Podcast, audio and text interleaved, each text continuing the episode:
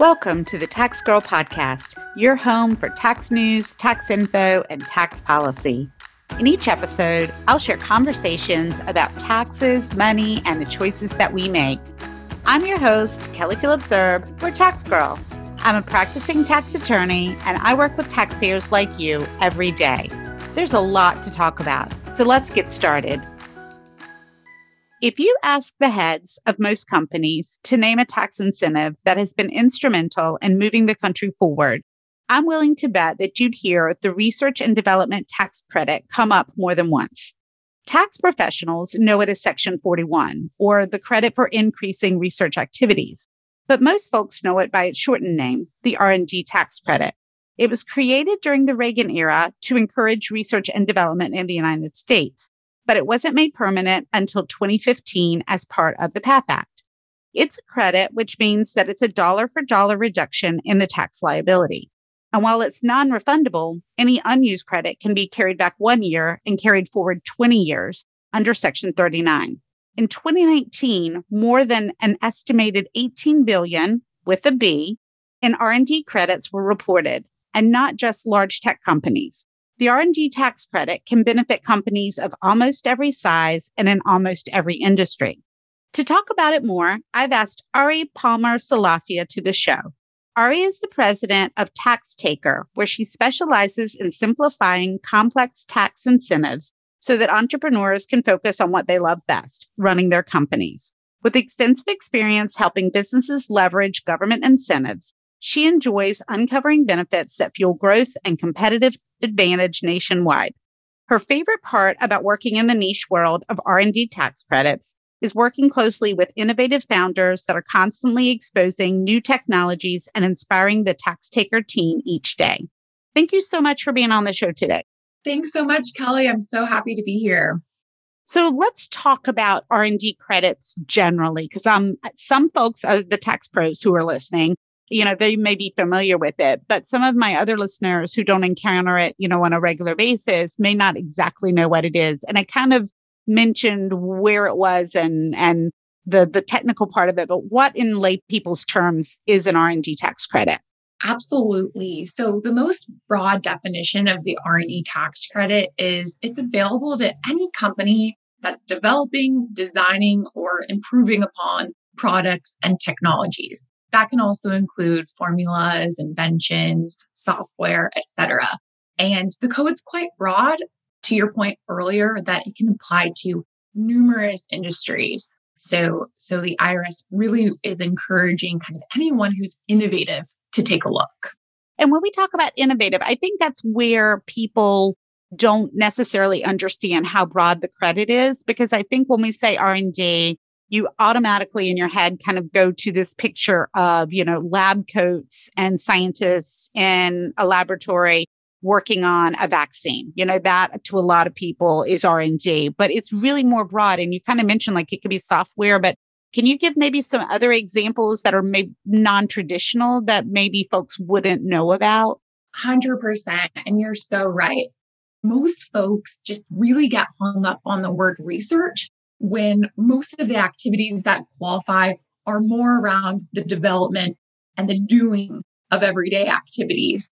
So while the white lab coats, the scientists, you know, the pharmaceuticals, that is a highly qualifying industry, we actually work with industries that you might not traditionally expect, like AI, blockchain, cryptocurrency, CPG, ag tech, B2B SaaS, huge claimant of the credit as of lately.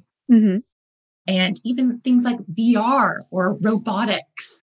So, really, kind of anyone who's creating anything that's changing the world as we as we know it. And there's no size restriction, right? So it could be like a two person company or a 200 person company. It doesn't, I think we think it has to be big, but you can still be a small company and qualify. Exactly. It's completely unique to the internal expenses of your business. So there's no necessary threshold that means that you have to have, you know, dozens of qualified employees to be able to benefit. You really can start with your first hire. Now the credit is calculated based upon a few expenses. So there is a bit of a threshold of what's actually going to materially yield a credit, right? But yeah, we work with companies with as little as one full time developer or engineer, all the way up to, you know, a 100 person team typically. Yeah. And so when you mentioned the expenses, can you give us an example of what expenses might be included when you are figuring the credit? Definitely. So there are four buckets of expenses uh, that we're looking at on every single project, three of which are more on the software kind of technology side.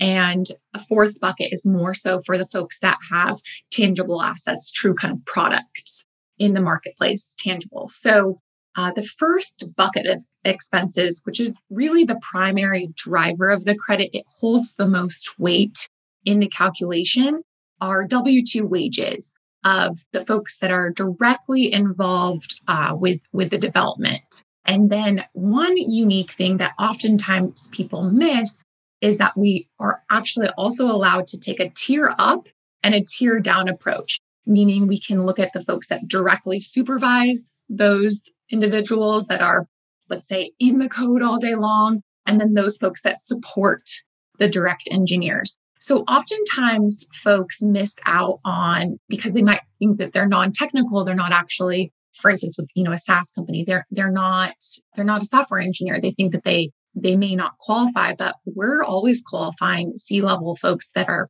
instrumental into strategizing the product roadmap. They're helping test certain methods, evaluating alternatives with the developers as well as the supporting staff. The next bucket of expenses is going to be outside contractors that contribute to the company's special projects. These do have to be US based because this is an incentive that rewards uh, US development. Mm-hmm. And so we know that talent is global. Most of our our clients leverage some kind of form of a distributed team, you know, just because it keeps the budget in line. sure, sure. but unfortunately, we just can't include that portion um, into the credit. But they wouldn't be disqualified if they have those folks. We just can't put that into the calc.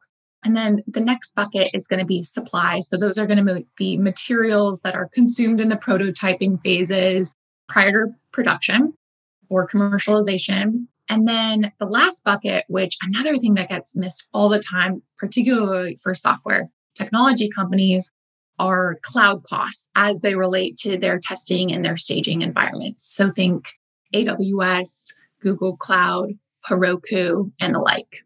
Gotcha.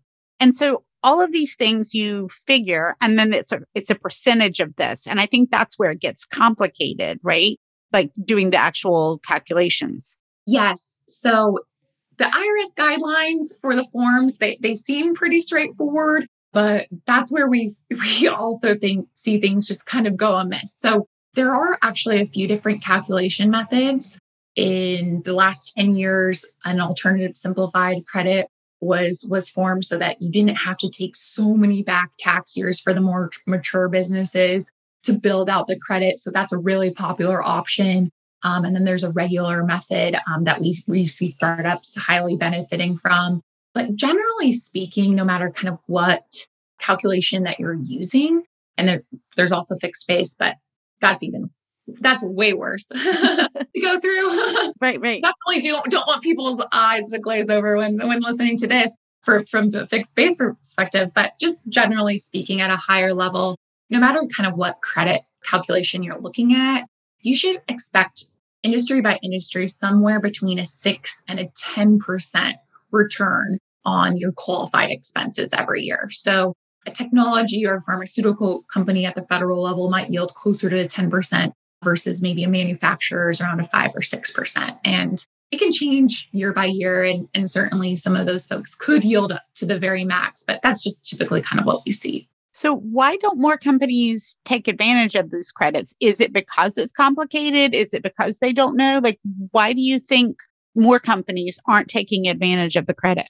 I think generally speaking, most companies, you know, they they're not super excited about the accounting pillar of their business, right? Let alone tax. So it's not something that I think folks are actively searching for. I mean, the last year has definitely changed things a bit. We didn't expect for government funding messaging to resonate and be such a catalyst for you know building awareness around the credit but we're so happy we're here mm-hmm. but ta- things around tax and accounting especially with business owners i think they make a lot of assumptions that if they have an accountant and bookkeeper then they must be covered but the truth of the matter is, we can't expect, right, our tax professionals to be an expert in everything. Sure. And, and, and certainly not the R&D tax credit unless they have had exposure with the incentive. So I think it's one of these things that they might hear about it and it kind of gets hot potatoed. Mm-hmm. Um, and then,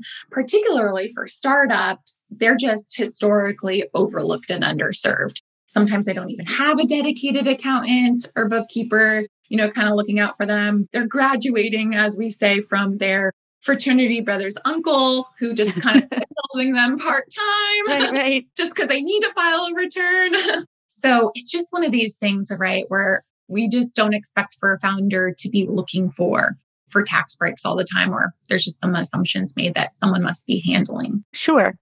So if folks are listening and they're thinking, am I, would I qualify? Would my business qualify? What are some either some criteria, some some things to look out for?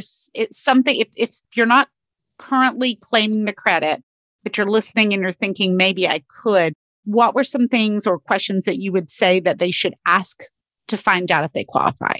Definitely. So, some really simple questions are Do I make something?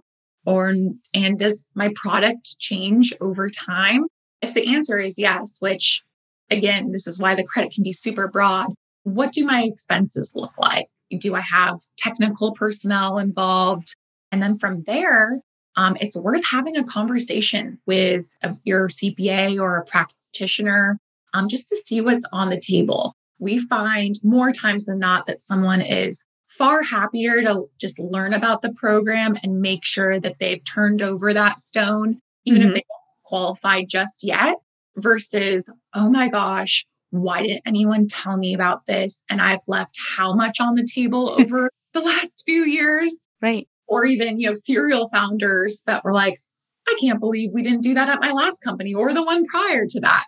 So just having a conversation and just making sure that you're taking a look is the best first step. And is this something that is filed contemporaneously with your tax return? Yes. I'm so glad you asked that question because uh, we even see repeat customers sometimes forgetting this piece. They kind of think it's, it's because it's kind of seems like a, a program like maybe PPP or the ERC that they can kind of file anytime during the year, but mm-hmm. it's very important that it's included within your company's tax return. It's just filed as a general business credit.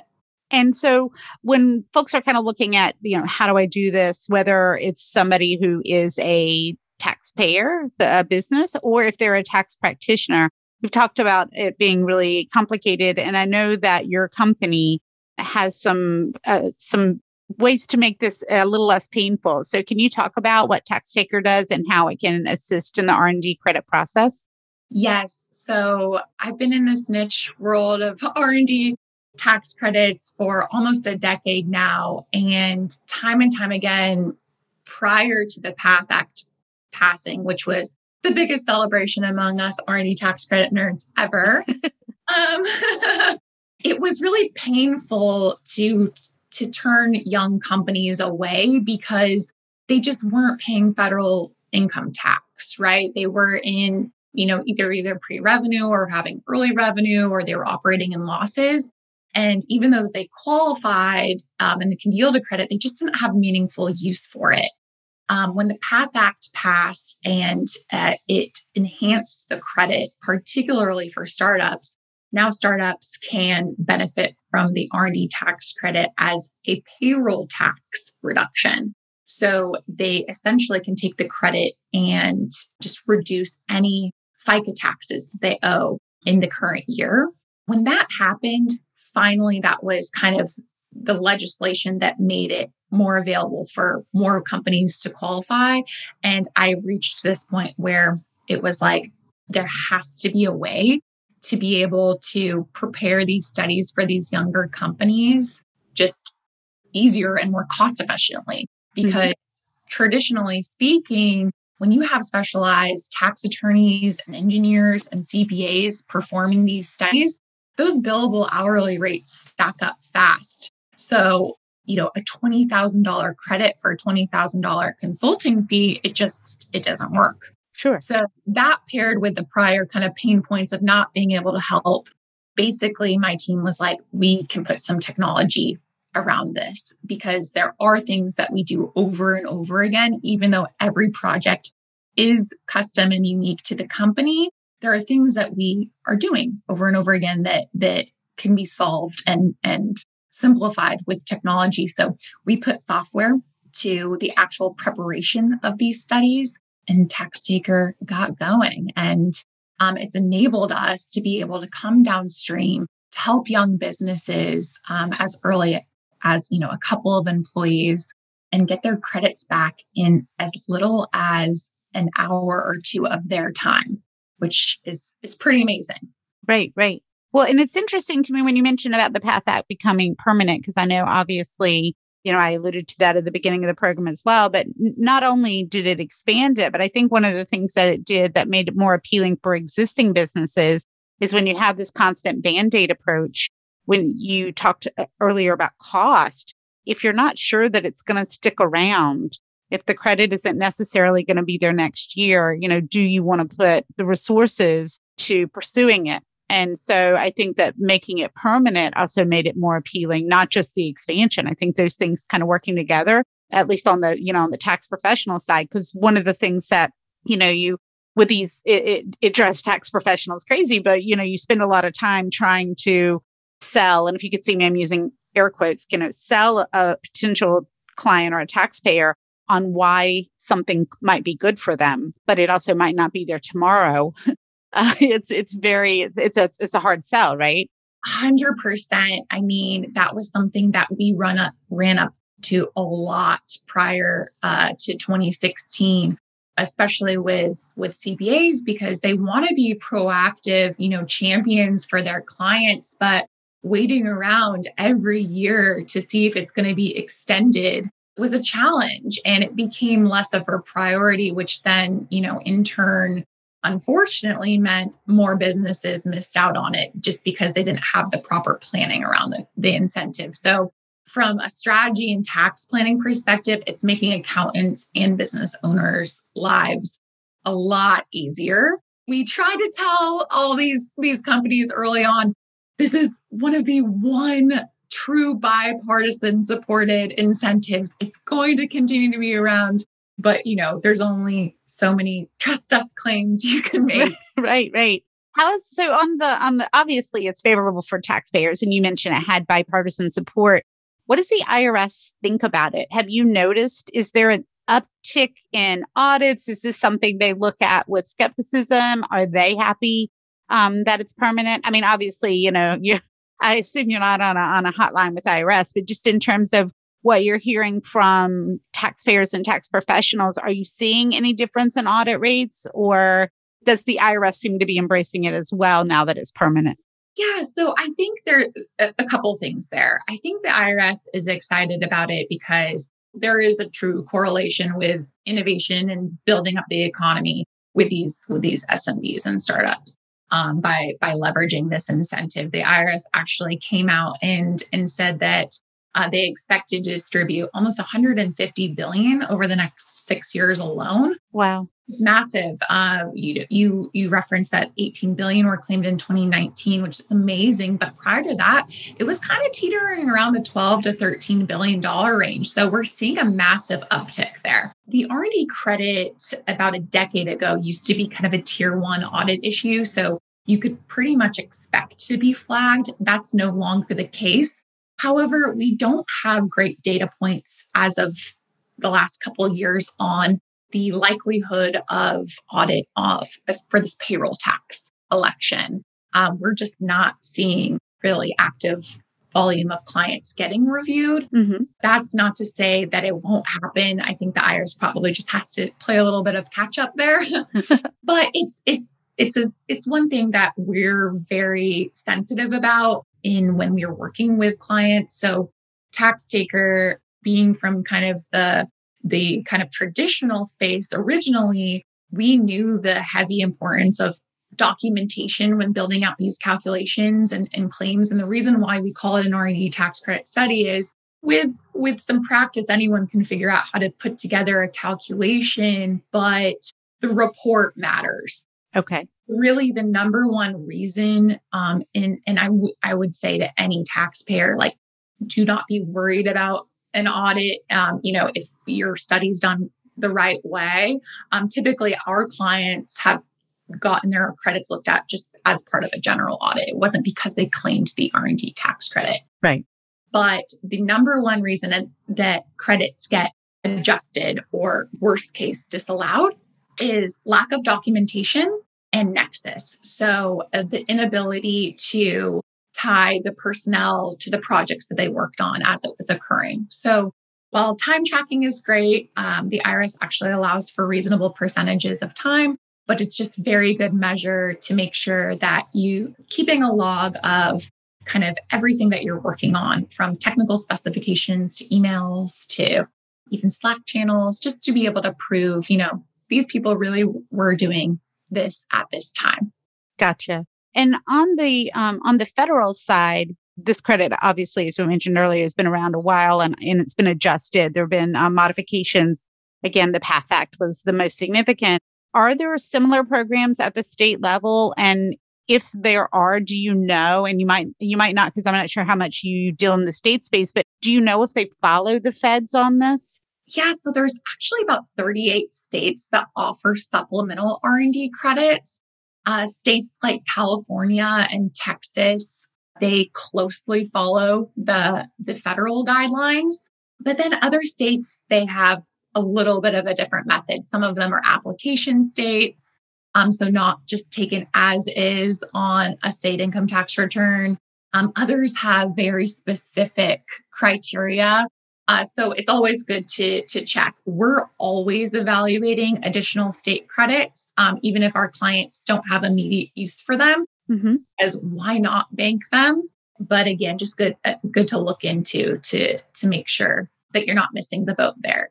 Right. And and one of the things I wanted to kind of circle back to because I realized that I wanted to ask you a question and didn't when you were talking about it earlier is I mentioned at the open of the program that this is a non-refundable credit, which means that if you have no tax liability, then you can't get anything back for it. So it's it's not like you get a, you know, a refund if you didn't pay anything in or you didn't have a liability. But you mentioned earlier on the startup side and kind of circling back to the the PATH Act the payroll piece. Can you just kind of explain that a little bit more? Because um, I know this is something that I've been asked about and did not know that uh, about the payroll tax piece. Definitely. And it, it's kind of complicated kind of at first glance because it looks like a refund, but it's in a go forward capacity. So if we were looking at companies' 2020 expenses and let's say we generated, let's say they have five software engineers for a total of $500,000 in payroll and they yielded a $50,000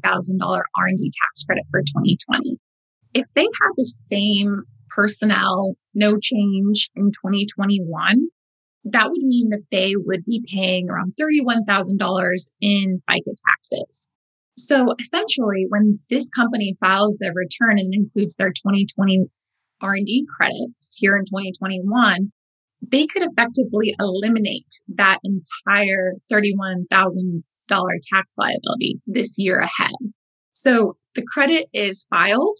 And then depending on the payroll provider, it's taken on a quarterly basis. So it looks like a refund back mm-hmm. each quarter, but it's based upon last year's number. So that's where it starts to kind of get confusing because companies think, oh, I just get a check, which amazing, just like the credit carry forward, right? If instead of just banking it, if they could just get that money. There's other developed countries that are doing that, like our neighbors to the north and across the pond. So I hope we can get there into some capacity sooner than later. But um, but yeah, it can still be really, really powerful for these young companies to start getting that ease of cash flow um, in the current year based upon last year's uh, result. And the reason that's particularly appealing, of course, is because when you're new, you're not yet making a profit. So you're not necessarily filing return that's showing a profit. So with what do you have to work with on the credit side? And I think that's where sometimes people think they might not qualify because if they're not showing a profit, they're thinking they don't have a liability. It's a non refundable credit. Therefore, I must not qualify. But because of this payroll tax piece, it actually can still be beneficial. Yes, I, I can't think of very many other things that could give you an immediate 6% you know reduction in in operating expenses so it can be super powerful that's very uh, and again i think that this credit it's it's funny because i think people generally know it exists but i do again think that people think you either have to be like google size right or that you have to be in the the scientific world but i actually you mentioned earlier like bitcoin and some other kinds of uh, cryptos some other kinds of areas where um, companies are experimenting with this but there's also and you mentioned software as software as well but it can even be service-based firms, right? Like, like in a, um, I know that uh, architecture firms, for example, can take advantage. Yes, architects are are great candidates and super unsuspecting, but their involvement with schematic design and design development and even a portion of the construction documents can qualify. So yeah, architecture and engineering those are those are large claimants now of the incentive. So if if folks are listening and they're thinking, you know, again, this is really interesting. I think I might qualify. And you you alluded some to some questions earlier. And and you mentioned that they should have obviously have a conversation with the tax professional. What kinds of are there other kinds of resources out there that you could direct either taxpayers or tax professionals to? And where can people find out more information? Because this, you know, beyond CPEs and CLEs, I think that there's not this is not something that you see, you know, front and center on IRS webpage like you would if you had a question about a stimulus check. This is not the kind of thing where, you know, you're going to see articles in certain kinds of publications about this on a regular basis because it does still feel very niche. Like, where would you send people to if they wanted to find out more information? Yes. Well, just to prove that it is real, anyone can Google search IRC 41. if they want to read through all that, all power to them. Sure. But, you know, being the founder of TaxTaker, uh, naturally, I'm going to say come over to our site, taxtaker.com, uh, because we always provide free estimates and assessments of eligibility. We never engage with companies unless one, they qualify, and two, we've evaluated that there's material benefit on the table um, for them to take advantage of. So um, no one should be charging a company upfront to explore what their opportunity looks like. So would encourage you to kind of ping your accountant. Um, if you want to loop them in, we're always looping accountants in if, if we didn't meet uh, the client through the accountant. But yeah, we've got a team of, of folks that just truly care about making sure that that companies are aware of their qualifications and then have a strategy of when does it actually make sense. Oftentimes we might need a, a young company where they have the information and next year they're going to be able to qualify. Um, and again, those are always great conversations to have. We want people, we want to encourage people to, to take a look versus put it on the back burner and miss out on, on dollars available because every dollar counts, especially for these young businesses. Oh, absolutely, especially for startups. So I'll make sure to put those links, um, including to section 41 and even section 39, if people are interested. Um, I'll put them in the in the show notes. Um, thank you so much for this. I think this has been a great conversation. Um, I think it kind of uh, reminds tax professionals, but also shares with taxpayers that um, you know there there is this credit out there. It's not restricted to mega companies. It's not just for scientists, it's for companies of all sizes and for all kinds of industries. And I know you referenced um, your company's website before, but if you, uh, if folks wanted to find you and you wanted to be found, where would you send them, either on the web or on social media? Yeah, so uh, you can actually sign up to create a free account and book a discovery call. You can also learn more about the information that we discussed today. And then we're trying to get more active on Twitter. We've got a lot of catching up to do to catch up with you, Kelly. Uh, but uh, our handle is at Go Tax Taker. Um, and and yeah, would just love to meet anyone that's interested about talking about this um, and and and seeing what money's on the table. And really appreciate being here, Kelly. We're trying to build the megaphone and awareness, and and tax isn't a scary word when there's when there's money back for companies, right? Wait, I know that's the that's the best. I mean, this is what's always so interesting about tax generally is that people assume that it's you know it's always a bad thing, it's always a liability, but there are these opportunities and and credits, tax credits in particular. Again, they're dollar for dollar reductions in the tax that you owe. There are these opportunities taxpayers and tax professionals might not be aware of that allow them to uh, you know to make tax less scary and make that check less painful. Yes, exactly. It's it's pretty powerful and amazing. I mean, we have got clients that are able to extend their runway by 6, 12, 18 months. Quite literally during the pandemic had multiple replies saying you helped keep the lights on for an extra couple of months. So, it's just definitely something to pay attention to. And those are always the best stories, right? Like the good stories. Good stories, definitely. Again, thank you so much for being here. This was terrific. Thanks so much, Kelly. I'd love to know what you thought of this episode. You can send an email with your feedback to podcast at taxgirl.com. And if you liked it, please share. You can find the audio of each episode at taxgirl.com you can also subscribe at Apple Podcasts, Stitcher, Spotify, or your favorite listening app so you never miss an episode. Thanks for listening, because paying taxes is painful, but hearing about them shouldn't have to be.